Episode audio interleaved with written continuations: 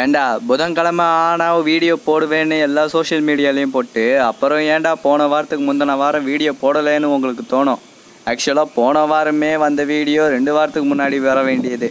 ஆனால் சில ரீசன்னால் ஒரு வாரத்துக்கு அப்புறம் தான் ரிலீஸே பண்ணேன். அப்படி என்ன ஆச்சுன்னு அடுத்த வாரம் ஒரு குட்டி ஸ்டோரியாகவே சொல்லிடுறேன். Hi hello and welcome to என்ன வாழ்க்கடா இது? Podcast with Pravindra Bhairav. New year வந்து ஏதோ ரெண்டு நாள் ஆன மாதிரி தான் இருக்குது அதுக்குள்ளே ரெண்டு மாதம் போயிடுச்சு மார்ச் மாதம் வந்தாலே ஒரே தலைவலி ஸ்டார்ட் ஆயிரும். எல்லா இடமும் பார்க்க ஒரே ட்ரை ஆயிரும். அப்பப்போ மண்டையை வேற பிச்சுக்கு வேற தோணும்.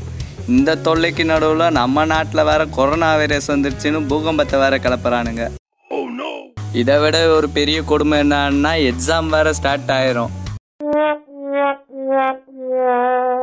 நம்மளே வீட்டில் போர் அடிக்குதுன்னு ஜாலியாக ஸ்கூலுக்கு போனால் அங்கே ஏன்டா ஐடி கார்டு போடல ஷர்ட்டை டக்கின் பண்ணலேன்னு உயிரை வாங்குவாங்க. அதையும் தாண்டி வந்து கிளாஸில் இருக்க பொண்ணை சைட் அடித்தா அங்கே இருக்க ஸ்டாஃப் ஏன்டா சைட் அடிக்கிறேன்னு நம்மளை போட்டு அடிப்பாங்க. அட பாவிங்களா படிக்க மாட்டேன் படிக்க மாட்டேன்னு ஊர் ஃபுல்லாக ஸ்பீக்கர் போட்டு சொல்லிட்டு இப்போ படிக்கிறத பார்த்தா நமக்கு ஏதோ வைத்தறிச்சலாக தான் இருக்கும். சரி நம்மளும் ஓவர் டேக் பண்ணி படிக்கலான்னு பார்த்தா அப்போ தான் ஐபிஎல் ஃபீவர் வேறு ஸ்டார்ட் ஆகிருக்கும் இதையும் தாண்டி சேப்பாக்கத்தில் போயிட்டு தலையும் சின்ன தலையும் பார்த்து தரிசனமாயிட்டு படிக்கலாம்னு இருந்தா வீட்டில் இருக்கவங்க எதாச்சும் ஒன்று சொல்லி வேலை வாங்கிடுறது.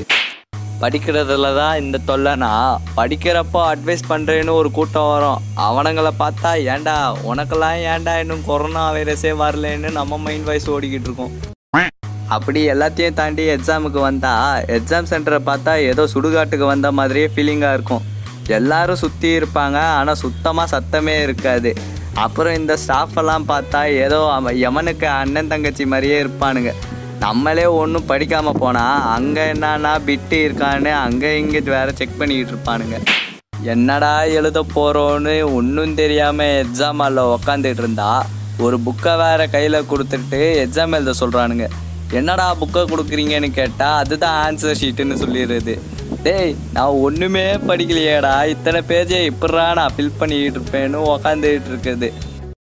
சரி நம்ம தான் எல்லா சப்ஜெக்ட்டுக்கும் தனித்தனியாக டியூஷன் போயிருக்கோமே. அதை வச்சு முப்பத்தி ரெண்டு பக்கத்தையும் ஃபுல்லாக காலி பண்ணிடலாம்னு முடிவு எடுத்து பூராத்தையும் காலி பண்ணி வெளியே வந்தால் நம்ம எழுதாத கொஷினாக பார்த்து ஒருத்தன் வந்து சொல்லுவான். அது வேற எதுவும் இல்லை. இந்த கொஷின் ராங்குடா இதுக்கு எழுதுனா ஃபுல் மார்க் போட்டுருவாங்கன்னு குண்டை தூக்கி போட்டுருது. என்னடா இவன் எக்ஸாமை பற்றி ஃபுல்லாக நெகட்டிவாகவே சொல்லிகிட்டு இருக்கானேன்னு உங்களுக்கு தோணும். என்னதான் நம்ம பாசிட்டிவாக பேசினாலும் அட்வைஸ் பண்ணுறதெல்லாம் கேட்டால் ஒரே இரிட்டேட்டிங்காக தான் வரும். அண்ட் எக்ஸாமை ஜாலியாக ஒரு பிக்னிக்கு போகிற மாதிரி போயிட்டு என்ஜாய் பண்ணிட்டு வாங்கன்னு சொல்லி இந்த வீடியோவை முடிச்சுக்கிறேன்.